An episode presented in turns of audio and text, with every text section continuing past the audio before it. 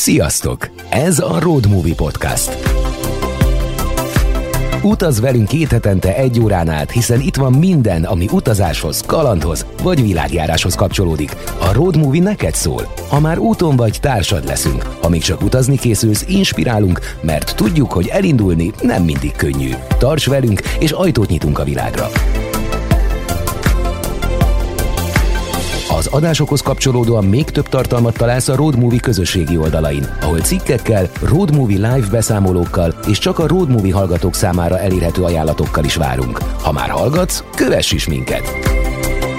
A Road Movie Podcast kiemelt támogatója, a biztonságos utazások szakértője, a Cherrisk utasbiztosítás, illetve az emlékek őrzője a CEVE, aki gondoskodik arról, hogy a Road Movie vendégeinek és műsorvezetőjének kalandjai kézzelfogható formában is életre keljenek.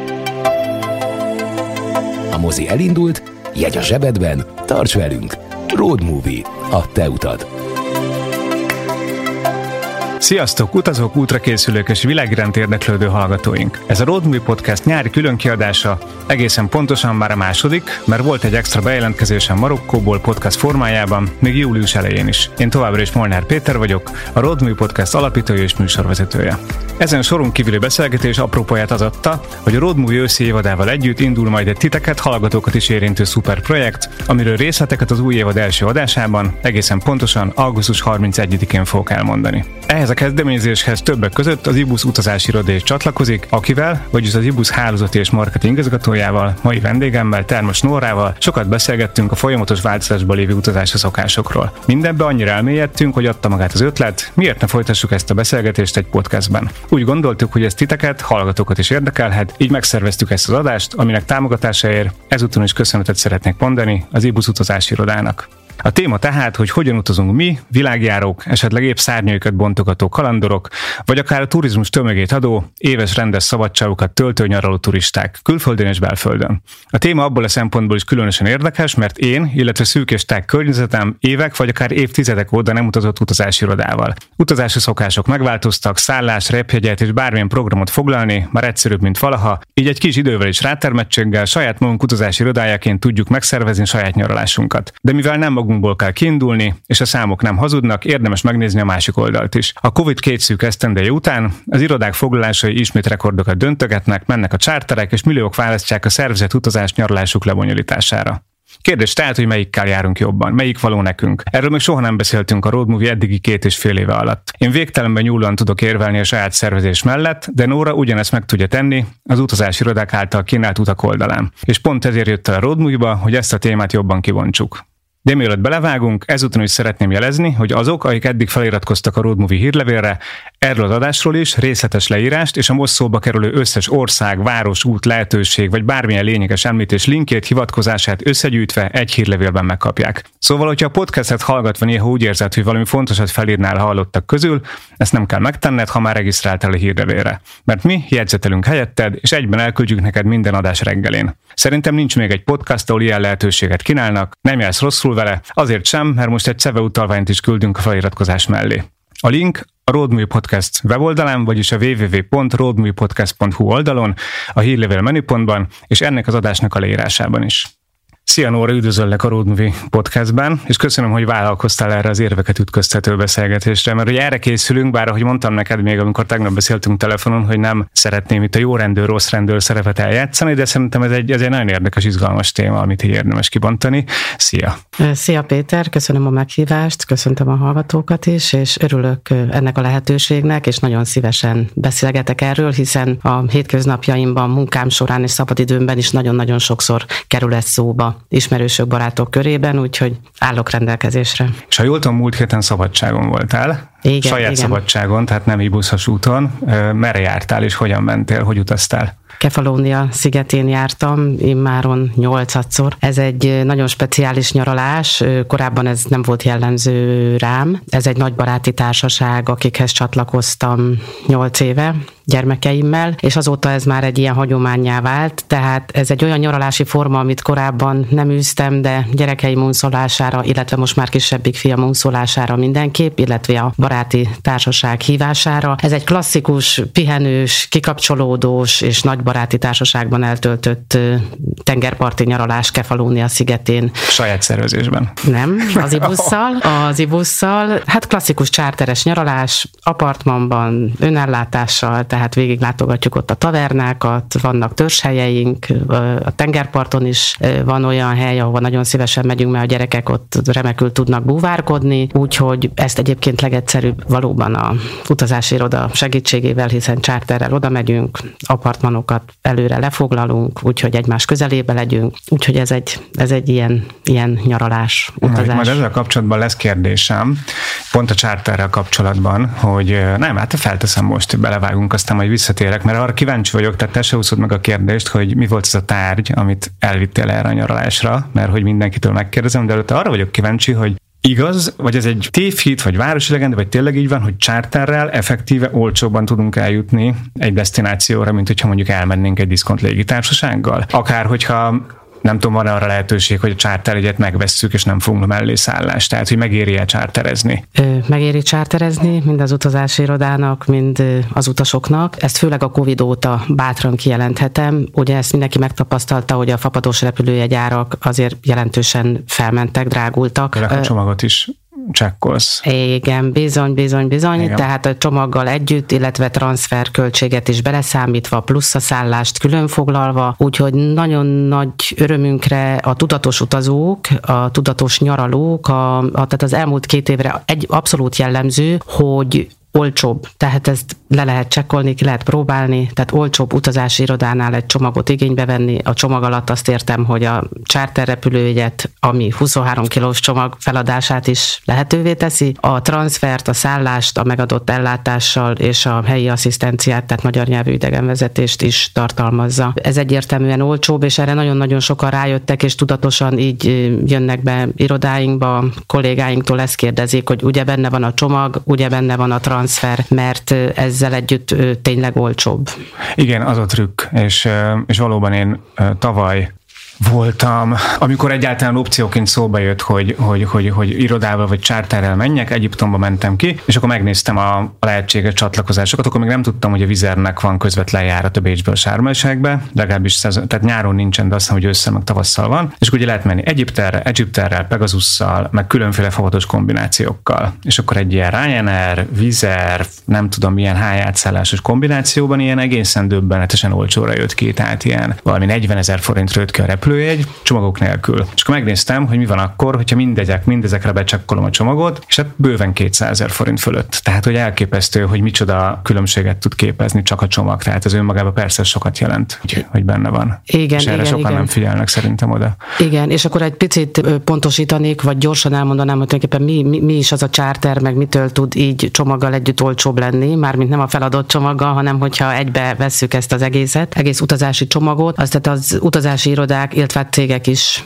által bérelt repülőjárat, illetve charter amit egy szezonálisan szoktak üzemeltetni az utazási irodák, tehát akár a nyári szezonban, akár a téli szezonban, és akkor 12-16 héten át folyamatosan működnek ezek a charterek, hozzák, viszik a, az utasokat, és így az egész géppel ilyenkor az adott utazási iroda rendelkezik, vagy azokkal a helyekkel, amiket megvásárol ezen a gépen. Az IBUS egyébként az egész gépet meg szokta vásárolni, és mind utasoknak, mind utazási irodáknak adjuk a helyeket, és mindezekhez szállást is veszünk jóval hamarabb, már fél évvel korábban. Tehát ahány szék van a repülőn, annyi szállást is foglalunk hozzá. Így nyilván a nagybani vásárlás miatt jóval kedvező árakat kapunk, tehát hogyha egy görög szigeten egy apartmant májustól októberig kibérelünk, ugyanúgy ez a szállodai szobákra is igaz, akkor így készül a kalkuláció, és így tud egy kedvezőbb, lényegesen kedvezőbb ár kijönni az utas irányába, mint hogyha külön-külön megveszi ezeket a szolgáltatásokat. Na igen, ennek a logikát jó elmondtad, mert szerintem sokan nem tudják, hogy hogyan működik ez a piac, meg hogy egyáltalán milyen előnyöket ö, tud egy iroda a saját utasai érdekében egy ilyen foglalási láncban elérni. Mert nagyon belevágtunk a szakmai részletekbe, és majd megyünk tovább, de itt az elején szeretnék azért egy, egy röviden rólad is beszélgetni egy pár szót. Egyrészt mit nem hagytál otthon, amit mindig magaddal viszel, mint olyan tárgy, ami nélkül Termes Nóra, aki világ életében egyébként a turizmusban dolgozott, még a Malévnál, aztán utána az Ibusznál, tehát van-e valami olyan, ami mindig veled van? Tehát ilyen kabalatár tárgyam, vagy ilyesmi nincsen. Igazából ez egy praktikus dolog, amit néhány éve találtam rá, egy táska, egy női táska, amit a fedélzetre is fel lehet vinni, és utána, ha várost járok, abban is egy olyan táskát kerestem, ami, ami azért nem annyira sportos, tehát nem egy hátizsák, hanem nagyon sok zsebe van, nagyon praktikus, és hogyha egy-két napos útra megyek, akkor hát, ha szűken is, de elegendő, illetve városlátogatások során, tengerparti utazások során is, is praktikus nő létemre, és sose tudok ilyen picike kis ridiküllel utazni, tehát hogy az azért jó, mert az alapvető szükséges dolgok mind elférnek benne, úgyhogy ez egy alapdarab, és ezt viszem magammal mindig, minden, minden nap, tehát nem csak repüléskor, hanem minden nap az utazás során. Elképesztő jó társ tud lenni egyébként egy táska, tehát sokan nem is gondolnák. Tehát amikor megtalálod azt a darabot, azt a típust, aminek pont akkor a mérete, pont belefér, nem tudom, pont a laptopod, vagy a tableted, vagy amit mindig magaddal viszel, megfelelő zsebei vannak, azok nem hullanak ki.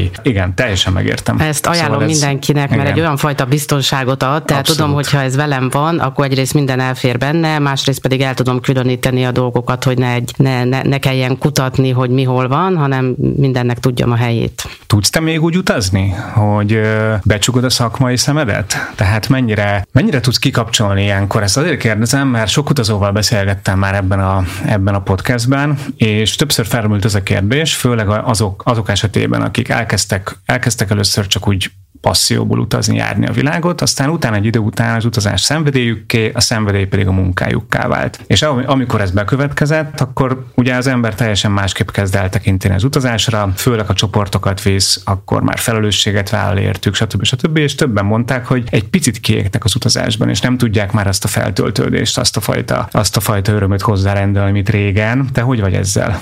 Nehéz, valóban nehéz. Vannak olyan helyek és helyzetek, ahol nem tudok kikapcsolni, tehát akár egy repülőtéren, akár buszon, akár egy szállodában, akár ha mm, idegenvezetőt látok bárhol a városban, városvezetést, de azért tudok. Tehát a, a tengerparton vagy a természetben, ha egy olyan környezetben vagyok, ahol tényleg a táj annyira lenyűgöző, vagy az adott város vagy városkép annyira lenyűgöző, akkor ki tudok kapcsolni. Vagy akár egy-egy ilyen gasztronómiai élmény élmény kapcsán is. Akkor ki tudok kapcsolni, akkor, akkor teljesen elfelejtem, hogy, hogy én ebben a szakmában dolgozom, hanem akkor, mint, mint világjáró utazó veszek ebben részt, és ezt nagyon tudom élvezni. És amikor mondjuk majd, megkér, majd elmondod, biztos neked is van ilyen utad, amikor nem szervezet, vagy nem az ibusszal mész, hanem saját szervezésben, akkor egy picit azért így study túrozol, és ugye a study tour ebben az esetben azt jelenti, hogy aki esetleg nem tudja, hogy szakmai szemmel is megnézed azokat a szállodákat, meg azokat a helyeket, ahova el, elutaztál, hogy adott esetben érdemes lehet ide csoportot, vagy ide akár beilleszteni az busznak a portfóliójában. Tehát, hogy ezt így külön lehet egyáltalán választani? Ne, ez nagyon nehéz, ez nagyon nehéz, ezt nem tudom magam meghazutolni, tehát óhatatlanul előjön bennem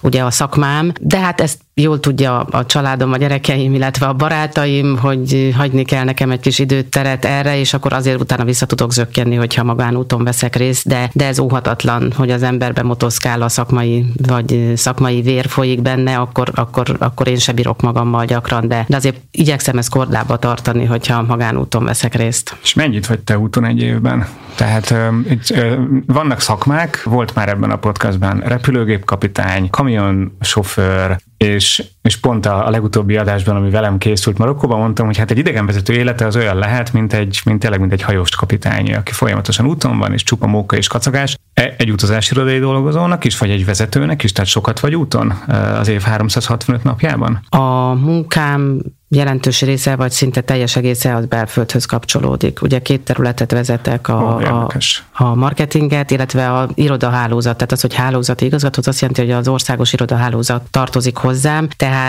leginkább belföldön, belföldhöz köt a munkám. Nyilván pozíciómból adódóan néhányszor kell külföldi szakmai úton részt vennem, vagy van lehetőségem, de vannak a IBUS-ban olyan munkaterületek, akik amelyek sokkal több külföldi utazást igényelnek, ilyenek például a referensek, akikhez a egy destináció, egy-egy külföldi úti, úti cél tartozik, és ők tartják a partnerrel a kapcsolatot, illetve ők választják ki a szálláshelyeket. Ők sokkal, tehát ő, ő nekik munkájuknak sokkal szorosabb része. Egy átlagembernél lényegesen többet utazom, vannak ebben szakmai utak is, illetve magánjellegű utak, de leginkább azért utazom, mert, mert ez a hobbim, és ez egy nagyon-nagyon régi szerelem, ahogy említette, tehát én tudatosan készültem erre a pályára, és nagy szerencsém volt, hogy már gyerekkoromban is sok lehetőségem volt utazásra, a szüleim is nagy utazók voltak, hát az még egész más volt. Igen, nekem is ez hozza magával, ez nagyon hozza magával az ember. Hát már-már ilyen természetessé vált, persze nem mindenkinek adatik ez meg, de, de nekem is nagyon fontos, tehát ez, ez az, ami igazán feltölt, ami kikapcsol, hogyha elutazhatok. Teljesen megértem, és örülök, hogy azt mondtad, hogy nehéz, de még mindig meg tudod tartani az utazásnak azt a kellemes oldalát, vagy az utazásnak az örömét meg tudod megélni úgy, ahogy, ahogy régen, mert tényleg sokan mondták, hogy már erre nem teljes, teljesen képesek, mióta, mióta sokat utaznak, meg mióta munkájukká vált. Mert ugye akkor ennek az adásnak ugye a célja az, hogy egy picit kibontsuk azt a témát, hogy utazási irodával, saját szervezésben kinek mi való, melyik utazói típus vagy arhetipus, melyik jellegű szervezéssel jár jobban. Hát én az elején elmondtam, itt is elmondom, hogy, hogy ugye saját magamat meghazudtani nem szeretném, és nem fogom. Én személy szerint elég régóta utazom, és akik hallgatják a podcastot, pontosan tudják, hogy akár saját utaim kapcsán, akár a vendégeim által megvalósult utak kapcsán jellemzően saját szervezésről beszélgetünk. Tehát én bárhova is megyek a világban, mindig saját magam szervezem meg az útjaimat, és megmondom őszintén, tendenciaként is látom azt, hogy mi, mi generációnk az már elsősorban a saját szervezés mellett teszi le a voksát. Hozzá kell tennem, hogy valóban nagyon sokat változott e tekintetben a világ. Tehát most már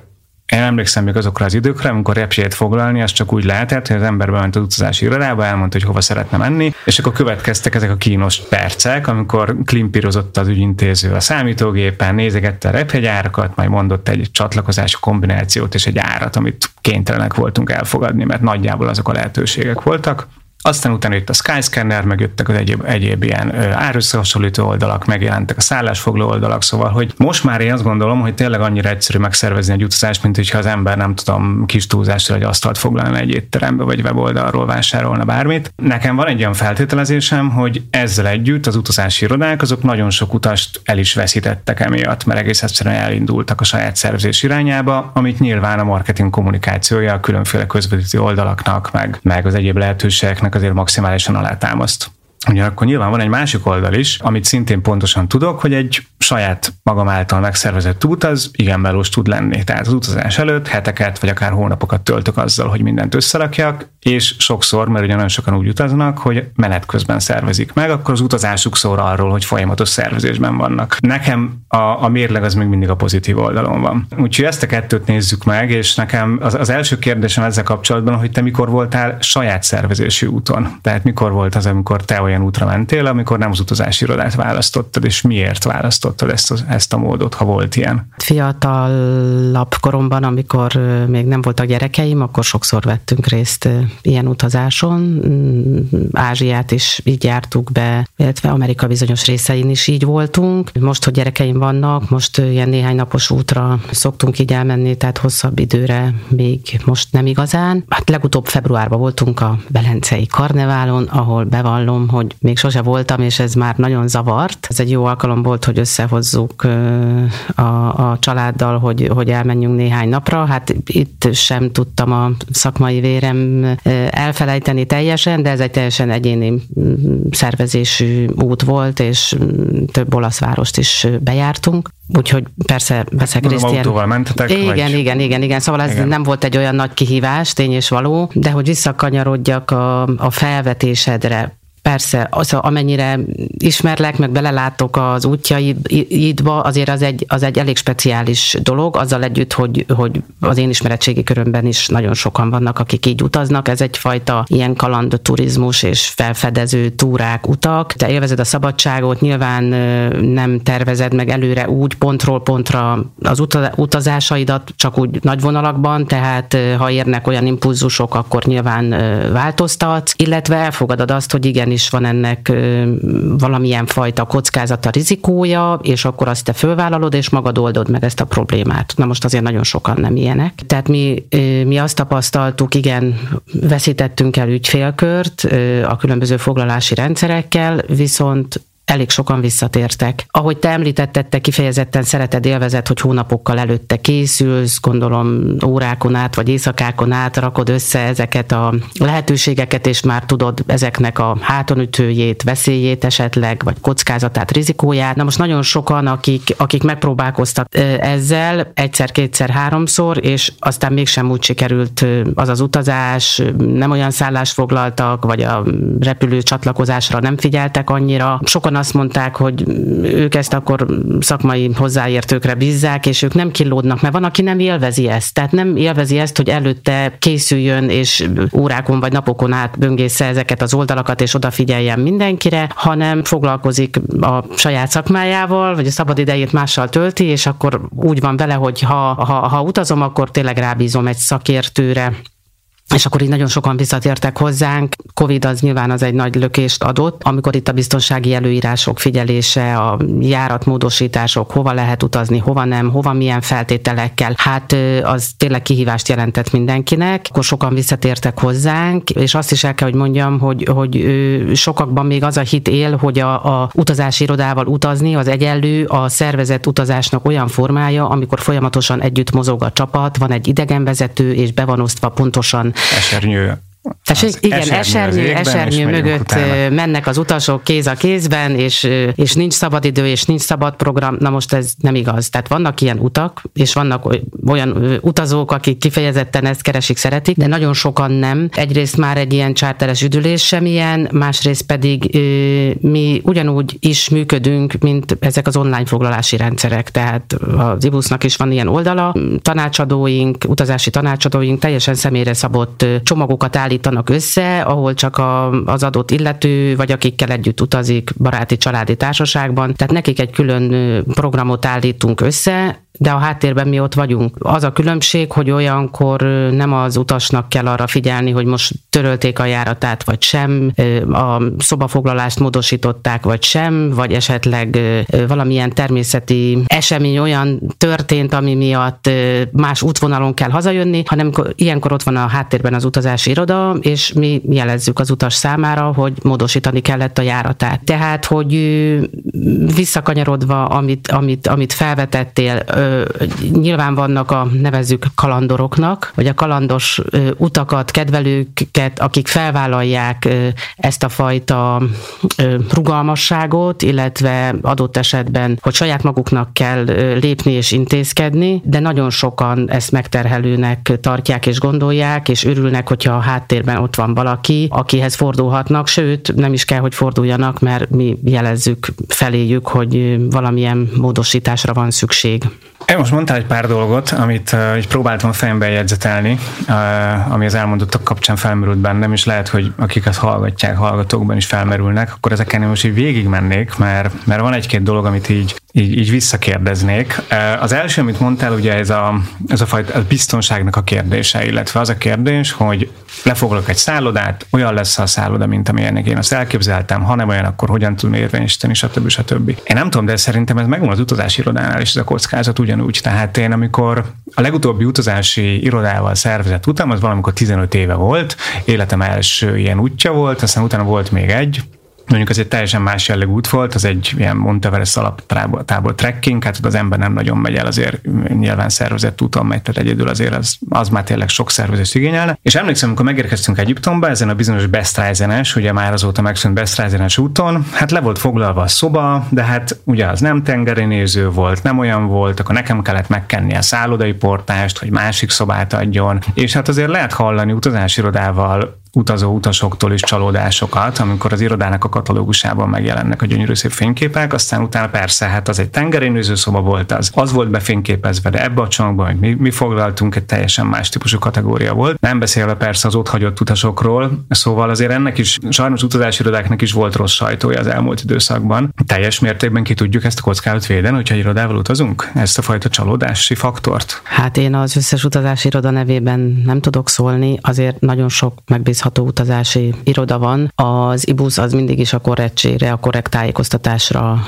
törekedett. Sosem voltunk a legolcsóbb utazási iroda, de pont azért, mert minőségi szálláshelyeket nyújtunk, és pontosan leírjuk adott esetben még az adott szállásnak a a hátrányát is, illetve ha rákérdez a utas, akkor, akkor nem, nem titkoljuk el előtte, tehát nem árulunk tengeren néző szobát úgy, hogy nincs tengeren néző szoba, vagy nem írjuk azt, hogy könnyen megközelíthető, hogyha 5-600 méterre van valami a tengerparttól, vagy a városközponttól, vagy nehezen megközelíthető, vagy hegyoldalon van. És azért nagyon sok utazási iroda korrekten tájékoztat, tehát persze lehetett belefutni, mellé futni, érdemes körültekintőnek lenni, tehát ugyanúgy, ahogy az online rendszerekben is érdemes pontosan utána olvasni, utána nézni, ugyanúgy, hogyha egy utazási irodához fordulunk, akkor nyilván nem minden az ár, tehát hogy az, hogy valami olcsó, és valami tartósan és hosszú ideig olcsó, annak valami oka van. Erre érdemes rákérdezni, és olyan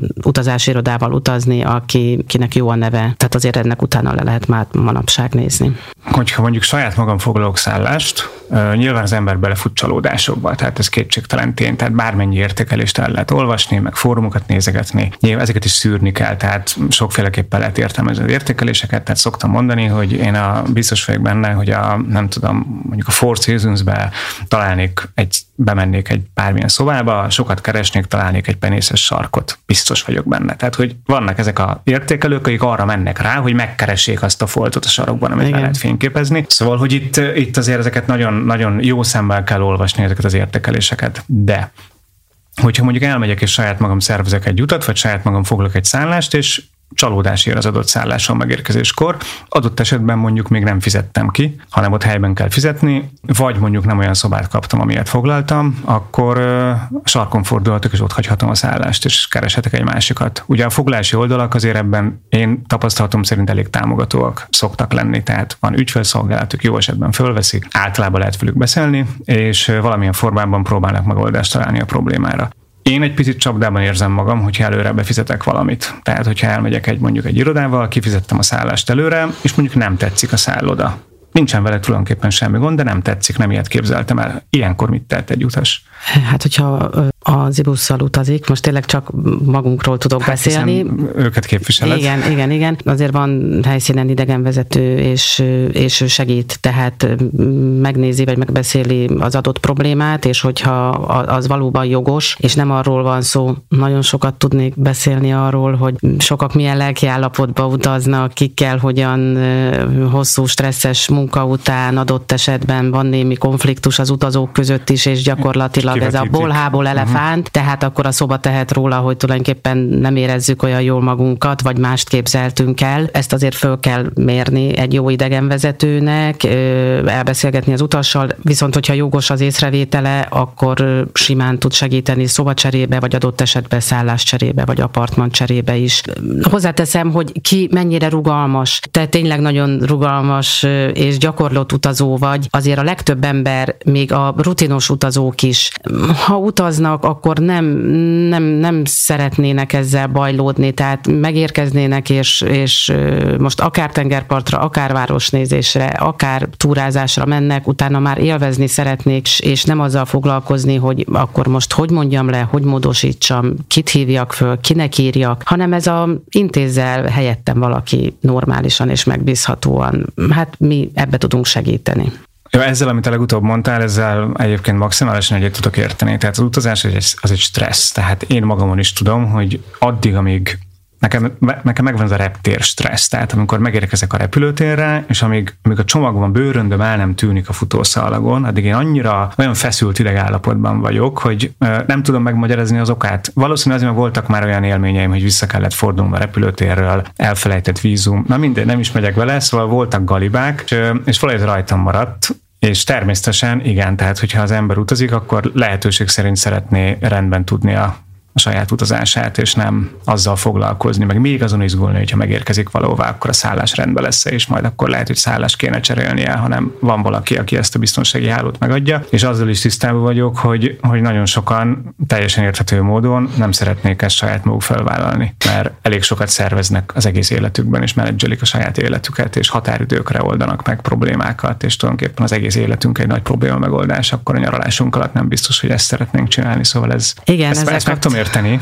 de még azért vannak majd még pontja, amire rá fogok kérdezni. Jó, jó, jó, csak ezzel kapcsolatban Persze, kívánkozik belőlem két történet, vagy dolog. Az egyik az, hogy én annak idején a Malévnél kezdtem a pályafutásomat, charterosztályon dolgoztam, és charterjáratok indításához kimentünk, mert hát ez a 90-es években volt, és akkor, akkor indultak ezek az első charterek, nagyon sok olyan utas volt, aki először utazott, először vett részt repülős utazáson, vagy szervezett utazáson, családok. Ott döbbentem rá, hogy tényleg mekkora stresszfaktor ez. Néztem az utasokat, hogyha épp nem kellett ügyintézni, hogy hány család jött úgy ki, hogy látszott rajtuk a feszültség, mert nagyon-nagyon, mindenki nagyon-nagyon sokat vár egy ilyen utazástól, teljesen természetes, tehát azért utazik el, hogy kikapcsolódjon, feltöltődjön, de közben van egy csomó izgalom, feszültség benne, tényleg akár először utazik, akár rutinos utazó, amit te mondtad, igen, hogy a podgyász, hogy a csomag, hogy az útlevél, vagy a személyigazolvány, hogy pontosan indul-e a gép, hogy mindent elhoztunk-e magunkkal, hogy rendben lesz-e. Nagyon-nagyon látszott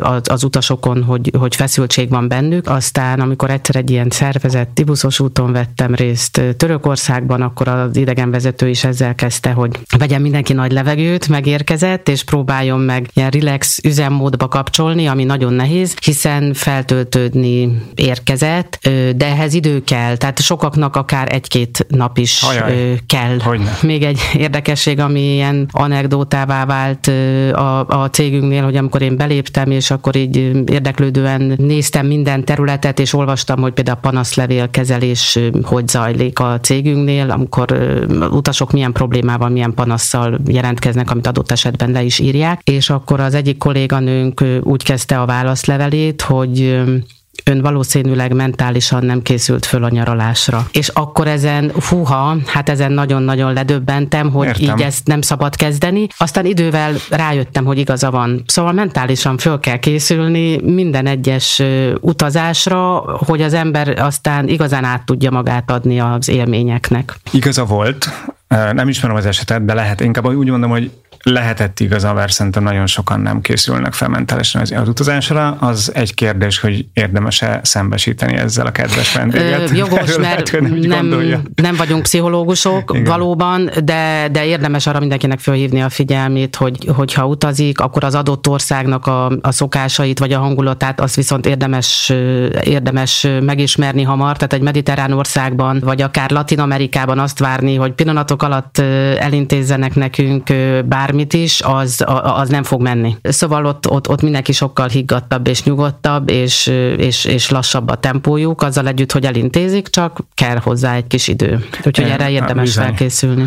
Bizony, és most nem akarom elvinni a témát, mert vannak még itt nekem irodás, meg saját szervezéssel kapcsolatos kérdéseim, de ez nagyon érdekes, amiről most így elkezdtünk beszélgetni, hogy ez a fajta mentális megérkezés, meg felkészülés az utazásra. Tehát a legtöbben általában a az íróasztal mellől esnek be a repülőtérre, vagy indulnak le az utazásra. Tehát kevés olyan szerencsés ember van, aki mondjuk előtte pár napot el tud tölteni, rákészülni, utána olvasni, egy picit lelassulni, lenyugodni, és barom érdekes azt látni, hogyha mondjuk te említetted a mediterrán országokat, hogy megérkezik az utazó, a saját maga kontrolláltságával, kis feszültségével, még otthonról hozott konfliktusokkal adott esetben, hogyha mondjuk társasággal utazik. Mert azért pár, párral utazunk, nyilván mindenkinek van, akinek harmonikusabb, van, akinek kevésbé harmonikus a pár, párkapcsolata, de hát a, visszük magunkkal a, a konfliktusokat az utazásra is, vagy éppen a munkai feladatokat, vagy még a telefonon nézegetjük a céges e-maileket, és mondjuk egy mediterrán országba érkezve azt látjuk, hogy ott egy, egy teljesen más közegbe érkezünk, ott az emberek mosolyognak, lazák, stb., még egy ilyen stresszgombocként sétálunk az utcán,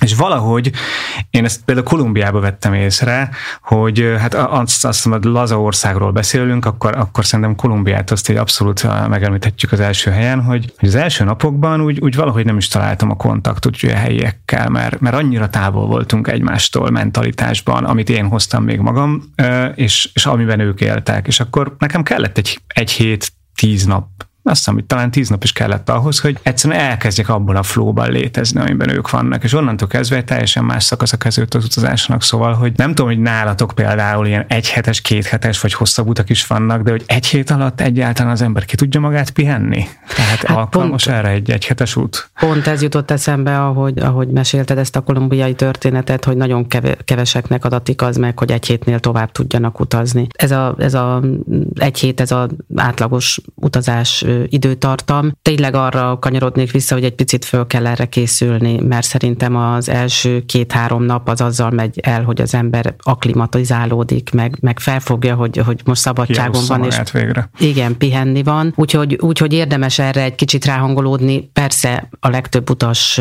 nem tud hosszabb időre elmenni, ez, ez teljesen érthető, de ezért érdemes egy kicsit lélekben felkészülni előre, amennyire lehet, hogy minél hamarabb, hamarabb át tudjuk magunkat adni a, az utazás vagy a nyaralás felhőtlen élményeinek. És erre sok módszer van egyébként. Igen. Most hátralévő időben nem megyünk bele, de majd lehet, hogy ennek egy külön adást szentelünk. Nekem még két fontos gondolat van itt a fejemben, amiket még jó pár perccel előtt említettél, amiért én magam kevésbé preferálom az irodai utazást. Az egyik a, az egyediségnek a kérdése. Ugye említetted, hogy a kalandutazók, akik messze mennek, több állomást érintenek, más típusú utazásokon vesznek részt, azok előszeretettel szervezik meg saját maguk az útjaikat. Én azt gondolom, hogy egyéni szervezésben akár le lehet menni, ugye Egyiptomot említettem, vagy, vagy akár Marokkót, vagy Olaszországot, vagy Görögországot, tehát nem kell ahhoz feltétlenül egy, egy nagyon kalandos útnak lenni, hogy az ember megnézze a legolcsóbb egy kombinációt, felmenjen a Bookingra, vagy Trivago, vagy nem tudom, millió szállásfoglalási oldalon, és kiválasztom magának egy utat, egy adott helyet, egy várost és egy szállodát. Én azt feltételezem, hogy ha az ember irodával megy, akkor azért jó eséllyel az azokra a helyekre fog vinni, ahol a turizmusnak a legnagyobb része megjelenik az adott országban. Tehát kevésbé fog olyan egyedi helyeket, kis falvakat, turistáktól távol eső helyeket keresni, ami én azt gondolom, hogy az utazásnak valójában a lényegét adja, hogy, hogy autentikus környezetbe tudjál megérkezni, és ne egy ilyen turista soron haladjál végig a főutcán. Ez mennyire jellemző az irodák kínálatára, hogy, hogy, hogy megkeresik azokat a nis programokat, azokat a helyeket, megpróbálnak egy kicsit eltávolodni a tömegturizmustól, és elvinni az, az utazókat oda, ahová kevesebb turistával találkozhatnak. Egyre nehezebb ilyen helyeket találni egyébként hozzá kell tennem. Megemlíteném, hogy nem mindenkinek, tehát különbözőek vagyunk, nem egyforma igényekkel rendelkezünk, tehát valakinek az a fontos, hogy a legfőbb turista látványosságokat nézze meg, van, aki pedig a másik véglet, ha így mondhatom, aki tényleg az ilyen eldugottabb, autentikusabb helyeket keresi, illetve akár a kettő kombinációja is lehetséges. Azért nagyon sok múlik egy adott iroda ügyfélkörén, hogy mik az igények, mik az utas visszajelzések, illetve az idegenvezetőkön is. Tehát, hogyha az idegenvezető kint a helyszínen látja, hogy az adott társaság mire nyitott, vagy mit szeretne inkább látni, nézni, mit, milyen élményhez szeretne jutni, azért ez rugalmasan kezelhető. Tehát nekünk vannak olyan idegenvezetőink, akik hallatlanul sikeresek, és akár fiatalok, akár idősebbek nagyon-nagyon kedvelik, és pont adott esetben a rugalmasságuk miatt. Tehát felméri a, a csapatnál, hogy, hogy mit is szeretnének most, és akár bizonyos mértékig lehet módosítani az adott programot, vagy minden utazás során vannak, vannak szabad programok, tehát szabad idő, és abban az időpontban akár az idegenvezető szervezhet egy olyan külön programot vagy utat az arra kíváncsiaknak, ahol, ahol tényleg olyan helyekre viszik el őket, ahova egy átlag turista, aki csak weboldalakon tájékozódik, vagy, vagy útikönyvben néz utána, oda nem jut el, mert olyan helyismerete van, hogy, hogy megmutat ilyen különlegességeket is. Tehát gyakorlatilag tényleg nagyon különbözőek a, az igények és az elvárások. Ehhez amennyire lehetséges, nyilván próbálunk is alkalmazkodni. Tény, hogy nem mindenki vágyik persze, tehát hogyha megnézzünk egy, nem tudom, egy, egy bármilyen tengerparti várost, mondjuk akár csak nem kell messze menni Horvátországba, azért ott a nagyvárosoknak a fő utcája és fő tengerparti sétánya környékén koncentrálódnak a, az utazók, mert hogy ott igazából megvan minden, amire szükségük van. Tehát van hangulat, vannak mutatványosok, vannak éttermek, vannak boltok, lehet vásárolni. Adott idő alatt tulajdonképpen a legkomplexebb élmény, szolgáltás csomagot kapják meg. Van, aki meg, van, aki meg inkább menekül ezekről a helyekről. Tehát ez el kell fogadni, hogy több, több típusúak vagyunk. Viszont én azt is látom, hogy ez a tendencia, ez, ez inkább így a, már a középkorú generációban is erősödik, hogy, hogy inkább a kalandturizmus. Ugye vannak irodák, akik kifejezetten erre jöttek létre, hogy olyan kicsit periférikusabb országokba vigyék el az utazókat, ahol, ahol még talán nem jelent meg olyan szinten a tömegturizmus, mint mondjuk a, a leglátogatottabb helyeken. Ezt jól látom, hogy ez egy erősödő igény a mai társadalomban, illetve nektek vannak-e ilyen kezdeményezések, vannak ilyen, ilyen útjaitok, vagy akartok-e ebbe az irányba elmenni utazás szervezés tekintetében? Igen, vannak olyan utazási irodák, amik kifejezetten ilyen típusú ö, utakra ö, szakosodtak, speciális ügyfélkörrel, vendégkörrel rendelkeznek. Ö, egyébként minden tiszteletem a övéké, ők megtaláltak egy, egy piaci rést, és ezt, ezt nagyon profin és jól, jól csinálják, és teljesen más típusú idegenvezetőik, mondhatom túravezetőik vannak. Úgyhogy ez egy, ez egy, ez egy nagyon jó kezdeményezés volt évekkel ezelőtt, és, és nagyon jó visszajelzések is vannak ezektől az irodáktól, illetve utasoktól. Tudok rosszat is mondani. Van egy pár jó, úton, de... Én nyilván a szakmát vegyes, amennyire na, kell, nem védem. Jó, jó, jó, jó. Vegyes. Másoknak meg nagyon jó tapasztalataik vannak, tehát tényleg ezek valóban, tehát azt hogy mondjam, hogy óriási élmények. Tehát... Igen.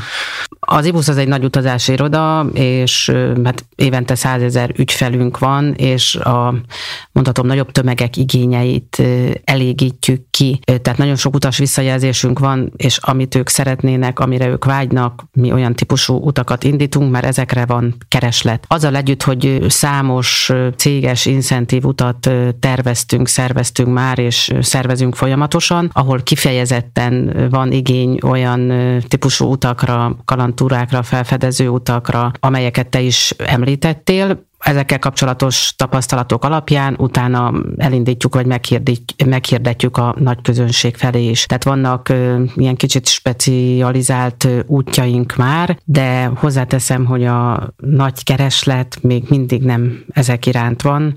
Ezek a jól bejáratott utakra, hogyha valamit le is veszünk a palettáról, hogy már nem, mert már biztos mindenki látta, vagy adott esetben már megunták, és más a kereslet, akkor kérdezik, keresik, és akkor megszervezzük. Hozzáteszem, tehát, hogy, hogy ez így vegyítve működik nálunk, nagyobb arányban még ezek a, most körutazásokról és városlátogatásokról beszélek, ezek a klasszikus útjaink vannak, megfűszerezve, amit említettem, hogy idegenvezetők azért szerveznek már ott a szabadidőben olyan programokat, ami tényleg kuriózum, és tényleg nem jutnának el nagyon egyszerűen az utasok oda, és egy, egy szolidabb irány az, ami, ami ez a felfedező kalantúrás, kevésbé látogatott helyekre. Ez nem generációs kérdés? Tehát nem, nem, én feltételezem, hogy ZY generáció az inkább ilyen preferenciákkal rendelkezik. Tehát, hogy ugye, hogy megnézzük a közösségi médiát, akár csak az is arról szól, hogy ilyen különleges helyen voltam, kiültem a szikla szélére, én vagyok itt az egyetlen, stb. stb. Míg a, a, a középkorú idősebb generáció az meg, az meg nyilván egy tradicionálisabb utazási formát keres. Nyilván, amit mondtál, az igaz, de nem kizárólagosan. Szóval vannak olyan idősebb utazónk is, akik kifejezetten vágynak az ilyen, ilyen típusú kalandosabb utakra, mert már olyan sok klasszikus úton vettek részt. Az utasaink életkora azt támasztja alá, hogy, hogy sokan, hogy most szüleik elmondásából, vagy, vagy ismerősök, barátok ajánlására, de például ezek a városnéző útjainkon egyre több a fiatal. Az ibuszos átlagéletkor, ibuszos utazó átlagéletkora egyébként 39 év, amivel mi tulajdonképpen elégedettek vagyunk, mi nem hátizsákos, nem sátras utakat szervezünk. Tény és való, hogy nem filléres utakat, utakat, de elfogadható, megfizethető áron hozzáteszem, mert minőségi szálláshelyeket és programokat nyújtunk. Ezek a városnéző útjainkon is egyre több a, a fiatal, ugyanis itt is megvan a város felfedezésének a szabadsága. Tehát egy-két fix programban idegenvezetővel szeretik feltérképezni jól így a várost, és nem böngészni, utána nézni. Lehet, hogy a kicsit most lehet azt mondani, hogy a lustába, vagy, vagy akik a biztonságra mennek. Szóval van azért az égenerációban is egy ilyen réteg, és utána viszont szabadon felfedezhetik a várost, de nagyon sokszor kérik az idegenvezető segítségét, hogy most milyen kocsmába menjenek, milyen kiállítást nézzenek meg, melyik negyedbe menjenek el, ahol, ahol, ahol bulizni lehet, vagy szórakozni, vagy valami olyan kulturális programon részt venni. Szóval, szóval vegyes, vegyes az igény, nyilván korosztályfüggő is, de szerintem habitus függő is. Hagy említsem meg, hogy tavasszal én a két fiamat elvittem egy ibuszos isztambuli városlátogatásra. Szerencsére a nagyfiam, aki 22 éves egyetemista, ő is velünk tartott örömmel, hát ő is meg van fertőzve az utazás szeretetével, és hát tudja, hogy az édesanyja hol dolgozik, és őt végig, végig kérdeztem folyamatosan, hogy milyen érzés, milyen élmény 20 évesen egy ilyen szervezett úton részt venni, őt lenyűgözte az idegenvezető tudása, azzal együtt, hogy Isztambul város is. Tehát lenyűgözte, azt mondta, hogy ők ezt utikönyvben vagy különböző utazási oldalokon, portálokon ezt így biztos nem olvasták volna el, így meg ha face-to-face ott állt vele szemben az idegenvezető végighallgatta, nagyon sokat kérdezett is tőle. Hát azt mondja, hogy az utastársait nyilván nem tudtam megválogatni, de ha vala, vala, valakiben megvan ez a, ez a fajta lazaság, vagy rugalmasság, akkor ez oké. Okay. De azt mondta, hogy annyi pluszt nyújtott neki ez az út, hogy ő például szívesen rábeszélni a barátait, és hogyha már egy baráti társasággal mennek el, akkor nyilván nem kell foglalkozni a többi ö, utassal, hogy esetleg ők más habitusúak. Sokat számít, hogy kinek mi a célja, hogyha ha, ha valóban a történelem, a kultúra érdekli, és ebben egy kicsit el akar mélyedni, de ugyanakkor kap hozzá megfelelő szabadságot, tehát nekünk is itt két nap az teljesen szabad program volt, szabad idő, oda mentünk, ahova akartunk.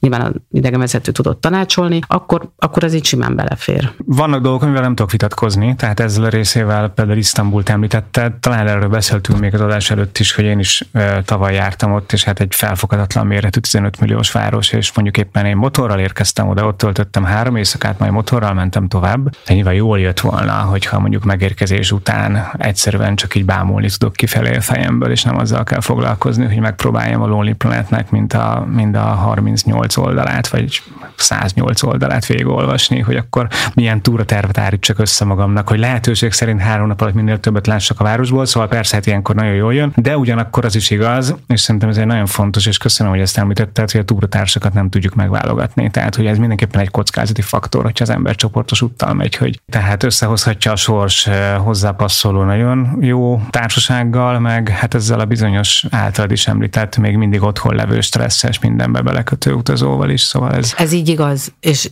megint azt tudom mondani, hogy tényleg különbözőek vagyunk, amikor elhatározzuk, hogy elmegyünk egy útra, mondjuk egy városlátogatásra, akkor ezt mérlegelni kell, hogy mennyire vagyunk rugalmasak, mennyire tudjuk ezt lazán kezelni. Adott esetben mennyire keresünk új ismerősöket, barátokat, mert nagyon sokan, nagyon sokan azért magányosak, vagy nagyon sokan keresnek új kapcsolatokat, ismerősöket, akikkel akár együtt is tudnak utazni a későbbiekben, vagy itthon programot csinálni. De ha nem is, valaki azt mondja, hogy ő nagyon-nagyon kíváncsi erre az adott városra, vagy erre az adott régióra részt venne egy ilyen körutazáson, mérlegelnie kell igen, van, akinek nem való, van, aki nem tud alkalmazkodni, van, akit idegesít, ha mások sokat kérdeznek, vagy valakire várni kell. Hozzáteszem, itt is nagyon sok múlik az idegenvezetőn. Tehát az idegenvezetőnek egy kicsit, sőt nagyon pszichológusnak is kell lenni. Fel kell mérnie, hogy milyen Igen. csapat jött össze, alkalmazkodni. Való igaz, vannak olyan utazók, akik,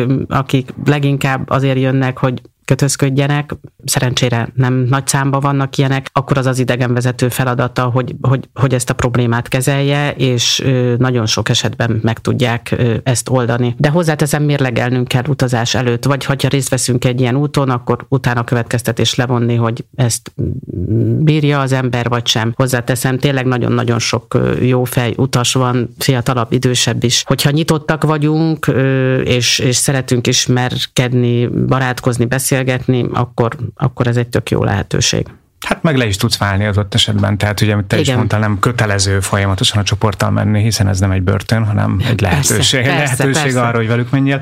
A, a végére ettem az árkérdést, ami szerintem talán az egyik legfontosabb. Nyilván fontos, hogy hová megyünk, milyen szervezésben, milyen szálláson vagyunk, de hát főleg azért az utóbbi időben azért az ár az egy elég meghatározó szempont lett az utazási helyszínnek, meg a módnak a kiválasztásánál. Én azzal a meggyőződéssel élek, hogy mindazok az előnyök, amiket elmondtál adott esetben egy iroda mellett, azért azok felárasak. Tehát persze ki lehet fogni, el lehet menni charterrel, meg lehet, hogy ott esetben az irodának a foglalási kontingense miatt a szállás lehet olcsóbb egyes esetekben, de a legtöbb esetben én, ahogy látom, és mondjuk erre mondok egy konkrét példát, sokan mentek a Covid alatt Zanzibára, én is köztük voltam. Hát én három hetet töltöttem Zanzibáron, és egy ilyen bőven egy millió forint alatt jött ki, tehát ilyen 7-800 ezer forint volt KLM-mel, két különböző egészen jó szállással, költőpénz robogóbérlést, ebben mindenben, buvárkodás minden benne volt. E, megjöttem, és egy pár hónap múlva e, az egyik utazási irodának a kirakata előtt megálltam, és hát tíz napos zanzibári utat kínáltak 1 millió 200 ezer forintért nagyjából hasonló kategóriájú helyen, mint ahol én laktam. És akkor így elismerően bólintottam egyet, megveregettem most megveretve a saját vállamat, hogy hát ezt jól csináltad. Tehát, hogy ez a fajta felár, ez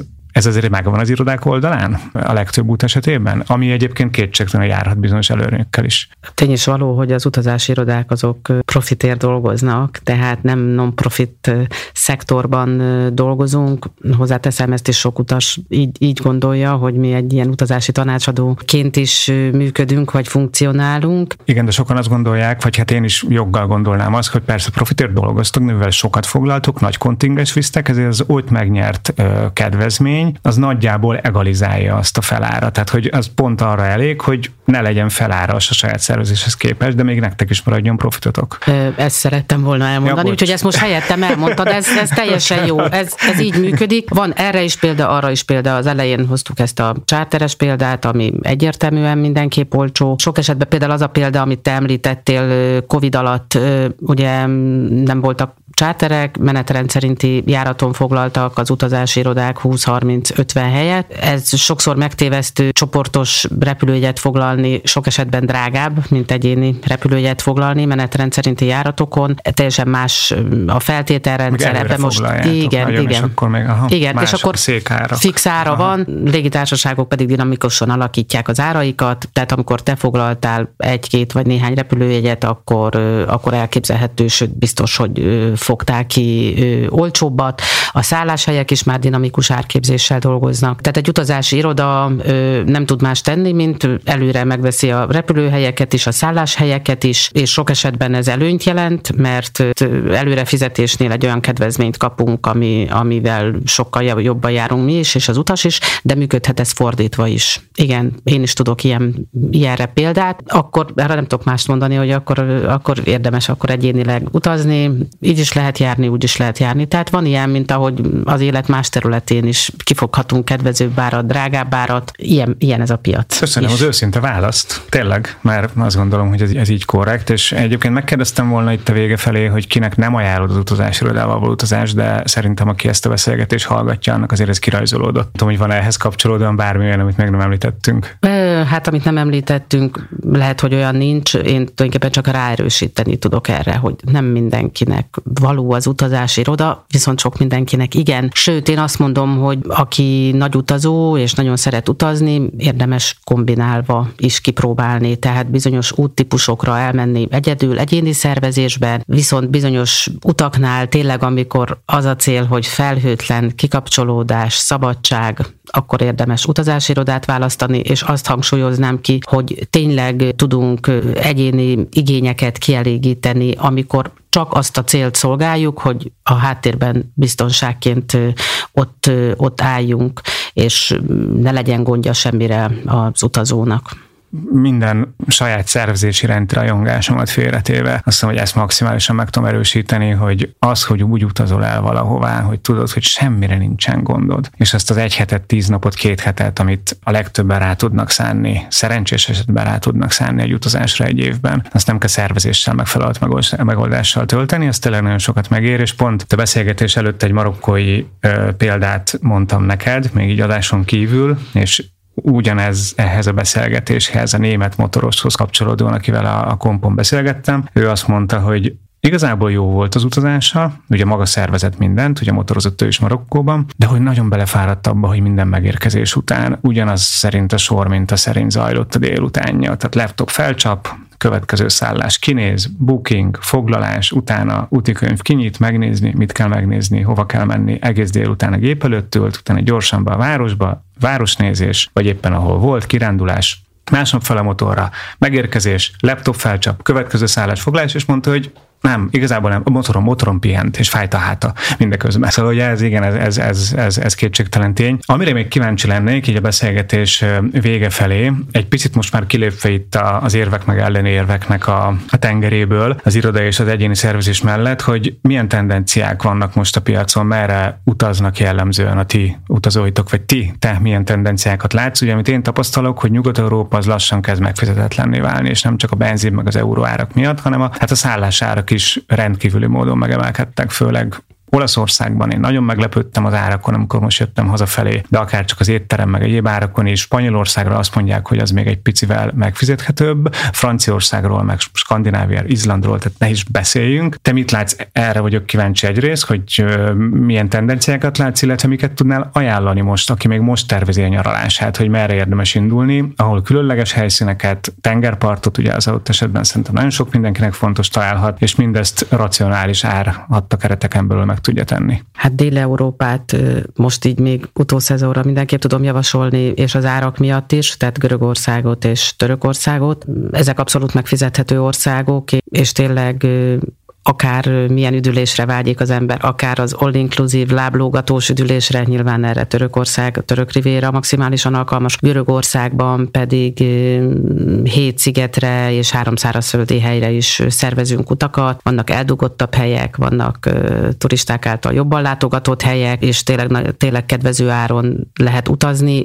ugyanakkor a kinti árak is megfizethetők, tehát ezt most meg tudom erősíteni ugye a múlt heti tapasztalatomból, hogy Görögország még mindig, mindig kedvező árfekvésű, és itt nem kell nagy összegeket költeni ahhoz, hogy az ember jól érezze magát. Sok esetben, hogy hova utazunk, most a repülőjegy árak a meghatározóak, tehát például Ázsia az ázsiai kintartózkodás hiába olcsó, viszont a repülőjegyek hát nagyon-nagyon... Nagyon... Sok időre kell menni, akkor éri meg. Igen, Igen, akkor éri meg, mert a repülőjegyek, azt kell, hogy mondjam, hogy az ázsiai nagyon térségben most, most, hogy mondjam, irreálisan drágák. Igen. Tehát akkor már, már kedvezőbb a, akár a amerikai vagy latin-amerikai régióba menni, mert kicsivel olcsóbbak a repülőjegyek, szóval hogy ez így valahogy kiegyensúlyozza egymást. Hát valamint a, ez a közel-keleti régió, azért számos ország van, ahova biztonsággal lehet utazni, és, és a kintartózkodás az, az nagyon kedvező árfekvésű. Mennyire keresik a, az alternatív közeli tengerparti destinációkat? Tehát gondolok itt mondjuk Albániára, ami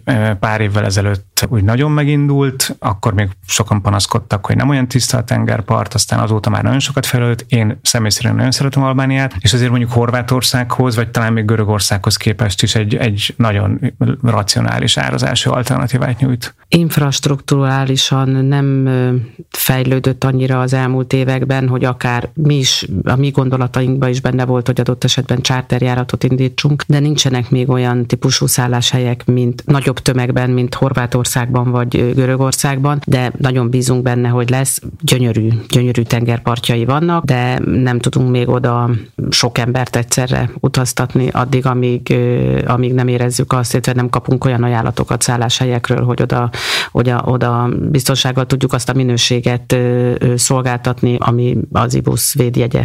Igen, vannak jó szállások, de valóban kis, kis mennyiségben, tehát még az, azért az a, igen, az a volumen, ami adott esetben egy, egy irodának kellene, az lehet, hogy vagy hát több irodának kell az már rendelkezésre. Még egy kérdéssel visszatérve említetted, hogy az ázsiai repjegyek nagyon fölmentek, azért az legtöbben ugye hát őszre térre készülnek, tehát ugye nagyon sokan mennek Ázsiába ebben az időszakban, itt mit vártok? Tehát ezek az árak ezek maradni fognak, vagy pont a magasabb kereslet miatt a kínálat is felzárkózik, és a verseny által egy kicsit lejjebb mennek? Mi már tavaly évben is ezt vártuk, tehát tavaly évben is a, a többi tengeren túli destinációhoz képest irreálisan magasak voltak a, az ázsiai repülőjegyárak. És mit egyel... jelent most? Ez hát mondjuk egy bankok, már nagyon rég 4-500 ezer alatt nem lehet, nem nagyon lehet a téli időszakban találni, ami nagyon-nagyon sok. Az nagyon sok. Hát én meg emlékszem, amikor még a Aerosvit, az a már nem létező ukrán légitársaság 120 ezer forintért lehetett menni bankokba. A Malév Charter járatán is Azzal is volt, voltam. Igen. Malév, akkor te még Malévos igen, voltál? Igen, igen, akkor ó, hát ez a charterezés fénykora volt, amikor igen. az első bank, Egy pici gép volt,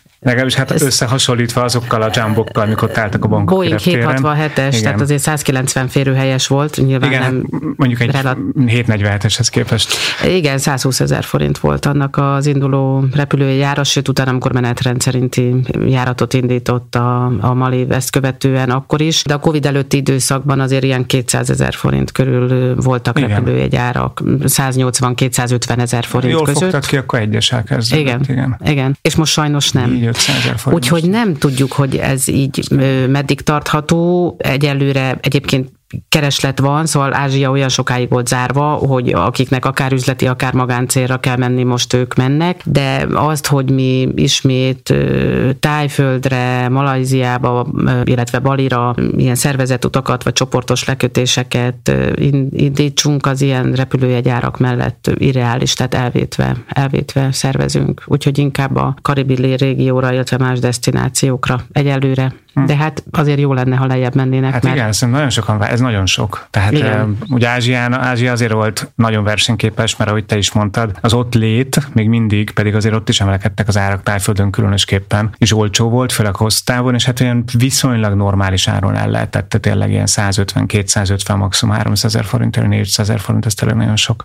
Nagyon szépen köszönöm a beszélgetést. Két záró kérdésem maradt, ami extra adás, tematikus adás ide vagy oda, ezt mindenkinek neked is fel fogom tenni. Az egyik egy kis gasztrómiai kitekintés, te sokat utazol, és nem tudom, számolod, hogy hány országban jártál, vagy van ilyen helyben, Már írva? többször, többször neki futottam, hát 40 fölött van, az biztos, egész pontos számot nem tudok, de 40 ország fölött van. Érdemes egyszer összeírni. Igen. Én, én, én, én vezetem már egy ideje, és, és így nem tudom, ilyen, ilyen célként tekintek rá, hogy majd, majd egyszer a százas számot elérem, de az még elég messze van. Van olyan ország, aminek a gasztronómiája nagyon közel áll hozzád, vagy van olyan konyha, amit annyira megkedveltél egy országban, ahol jártál, hogy akár itthon is megvendégeled a családodat, vagy a barátaidat a főztjével? Hát a mediterrán konyha nagyon közel áll hozzá, mint ahogy a mediterrán országok is, és ezen belül is az ilyen tengeri herkentyűk, azzal engem mindig le lehet venni a lábamról, úgyhogy ilyen jellegű fogásokat gyakran, gyakran készítek, és ezt a gyerekeim is nagyon szeretik, kedvelik. Azon kívül pedig a tájkonyha, amit megemlítenék, az első, az első ilyen tengeren túli élményem az tájföldhöz kapcsolódik, az ez volt az első trópusi ország, amit meglátogattam, és nagyon-nagyon készültem, éltem, és nagyon, nagyon másnak képzeltem, és a tájkonyhát egy-két nap után nagyon megkedveltem. Itt ide kapcsolódik, vagy ide fűződik egy-két olyan gasztronómiai élményem, ami nem elegáns, exkluzív szállodát jelent, hanem konkrétan utcai. Az a legjobbakat lehet, hogy ne. Utcai étkezés éjszaka folyamán, úgyhogy a tájkonyha az is nagyon közel áll hozzám emiatt is, tehát egy ilyen emlék miatt is, és, és az ízvilága miatt is. Hát abszolút igen, tehát azért akár bankokban, az éjszakai piacon, vagy a Kaushan Roadon ott, ott, ott tenni egy páttájt is, de a páttáj ez nem annyira tájétel, ezt inkább az európaiaknak csináltak, de hát tényleg a tájkonyha fantasztikus. Hogyha nem tudom, voltál-e már a budapesti kínai piacnak a... a... Hogy ne, most pár hete, kétszer igen. is. Meglepő módon a Érdemes. nagyfiamnak ez volt a szülinapi vágya, nem egy elegáns, exkluzív étterem. Nem, de óriási utazás.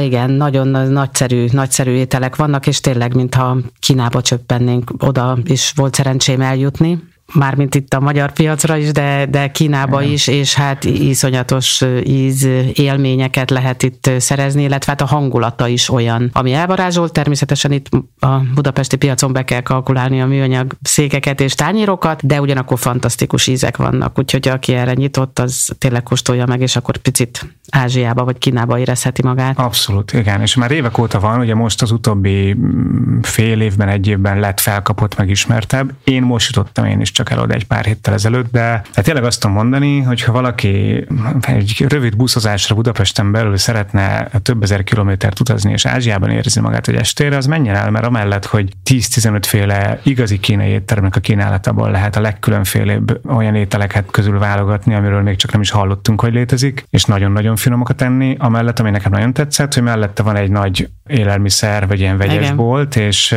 és ott a, egy barátommal, meg a bátyámmal és a feleségével voltunk, és is sétálgattunk abban a boltban, és én néztem az élő homárt, meg a különféle, a halszószokból legalább, nem tudom, 40 félét, meg a különféle ázsiai élelmiszereket, és mondtam hogy ez egy olyan bolt, amiben, hogyha bementem volna akármelyik ázsiai országba, hogy órákig elnézelődtem volna, hogy na hát itt miket lehet kapni nálunk ilyen, és ez ott van Budapesten Monori Centerben, ez, szóval ez nagyon így, jó. Ez, ez, ez, így igaz, ezt én meg tudom erősíteni, mi ugyanezt csináltuk. Először egy kis vásárlás, és akkor az is jó élmény volt, hogy még a kisebbik fiam is felismert már jó pár dolgot, amit kint megkóstoltunk, és akkor akkor itt most vettünk, és utána pedig egy jó vacsora. Úgyhogy Igen. ajánljuk mindenkinek. Érdemes tényleg. Van-e kedvenc országod a, a, azok közül, a, a nem tudjuk, hogy pontosan mennyi közül, amit meglátogattál, vagy adott esetben olyan ország, amit úgy ajánlanál az utazóknak, vagy a hallgatóknak, mint olyan, ami adott esetben nem jut elsőként az embernek az eszébe, de, de érdemes megnézni, meglátogatni, mert még valami olyan különlegességet tartogat, amivel nem mindenhol találkozhatunk. Hát Ausztrália kivételével az összes földrészen jártam már, a már említett ország tájföld, az a szívem csücske maradt, ott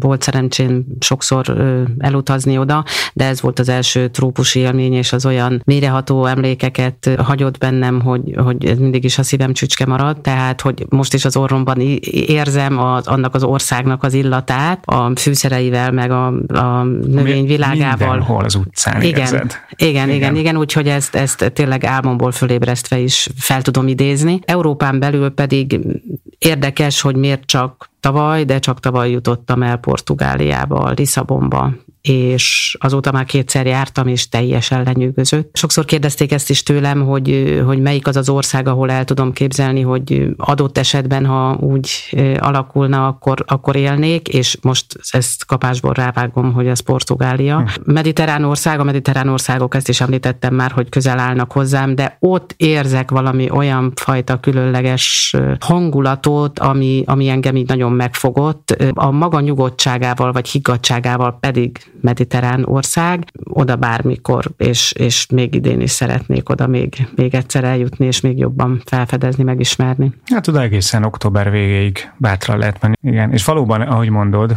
valahogy ember közelebb, mint Spanyolország. Nem tudom, Spanyolországban én nagyon távolság tartok lennének az emberek, de nekem is Portugália az, az, az, az jobban, jobban tetszett. És Tájföld is érdekes, mert bármennyire is megváltozott tájföld, tehát aki volt tájföldön mondjuk 20 évvel ezelőtt, meg mondjuk volt mostanában, azért az láthatja a változást. Igen, meg, igen, abszolút. A turizmus azért némileg átalakította az országot. Még mindig azt tudom mondani, hogy ha, ha egy utazó számára szükséges csomagot nézzük, ami ugye a, a tengerpartnak, a, meg a tájnak a szépsége, a gasztronómia, a biztonság, az árak, az infrastruktúra, adott esetben az európai szolgáltatásoknak az elérhetősége, akkor még mindig tájföld tud szerintem a legjobb csomagot még azt tudja nyújtani. Tehát mondjuk összehasonlítva, hogyha mondjuk Indonéziában is persze vannak ilyen helyek, de azért ott azért annak vannak olyan részei, ahol azért eléggé rurális helyekre is eljuthatunk, de, de szóval megértem tájföldi iránti rajongásodat. Uh-huh. Talán még Vietnámot említeném, ahova nagyon szeretnék még egyszer elmenni, ott 20 évvel ezelőtt voltam hátizsákos turistaként, barátokkal, és nagyon-nagyon nagy élmény volt, és akkor még, hát az egy, az egy felfedező túra volt akkor. Most jó pár barátommal beszélgettem, akik a elmúlt évben jártak ott, és, és azért ahogy beazonosítottuk az egyes helyeket, még sok minden változatlan ott, azzal együtt, hogy sok minden fejlődött, de egyébként szervezünk oda is utakat, és kifejezetten ilyen gasztrótúrákat. Azt nagyon szívesen meglátogatnám, mert azért Tájföld meg Vietnám között sok, sok hasonlóság sok hasonló, van igen. azért különbség is, de hasonlóság igen, is. Igen. Sok ilyen Vietnám is, és fantasztikus, és nem drága Vietnám. Igen, Legalábbis igen, én egy pár évvel ez, hát pár, most már az öt éve volt, de, de nem drága, és hát tényleg ott is nagyon jókat lehet enni. Nóra, nagyon szépen köszönöm a beszélgetést, szerintem hiánypotló volt. É, én is köszönöm, és meg... nagyon jól éreztem magam, és, és, és örülök, hogy lehetőségem volt így elmondani így az én álláspontomat, vagy a mi álláspontunkat is. Jól éreztem magam, köszönöm. Igen, igen, tényleg harmadik évében járunk most már a podcastnek, de, de ilyen jellegű témáról, ami kifejezetten az irodai utazás, meg az egyéni szervezés közti különbségekről, vagy kinek melyik oldalt ajánljuk, tudjuk ajánlani, tényleg nem volt még szó. És őszintén szóval más fórumokon sem hallottam még ilyen jellegű beszélgetést, úgyhogy szerintem ez nagyon jó volt és kellett is. Remélem, hogy a hallgatóknak is tetszett. Köszönöm szépen. Én is köszönöm. Rodney Podcast mai vendége Termes Nóra, az IBUS hálózat és marketing igazgatója volt, és köszönöm szépen az adáshoz való hozzájárulást a Rodney Podcast mai adását, az IBUS utazási irodák Kft. támogatta. Kedves Road hallgatók, még három hét van a nyárból, és pont ennyi van a mi szünetünkből is. Az őszi évad augusztus 31-én kezdődik. Addig is utazzatok sokat, ne felejtsetek el feliratkozni a hírlevélre, és ha tetszik a Road Movie, kövessetek minket a közösségi csatornákon is. Ez az egyetlen mód, amivel támogatni tudtok, de ezzel nagyon sokat tesztek hozzá a podcast felmaradásához. Köszönöm, és sziasztok! A mai mozi véget ért. Reméljük tetszett a beszélgetés. A Road Movie Podcast vendégek életre szóló élményeit támogatja a CEVE fotókönyvek gyártója a CEVE, és a biztonságos utazások szakértője a Cherrysk utasbiztosítás. Köszönjük, hogy velünk vagy. Hallgass minket legközelebb is. Addig pedig találkozzunk közösségi csatornáinkon, mesélj barátaidnak is a nálunk hallottakról, és ne feledd, Road Movie, a te utad. Sziasztok!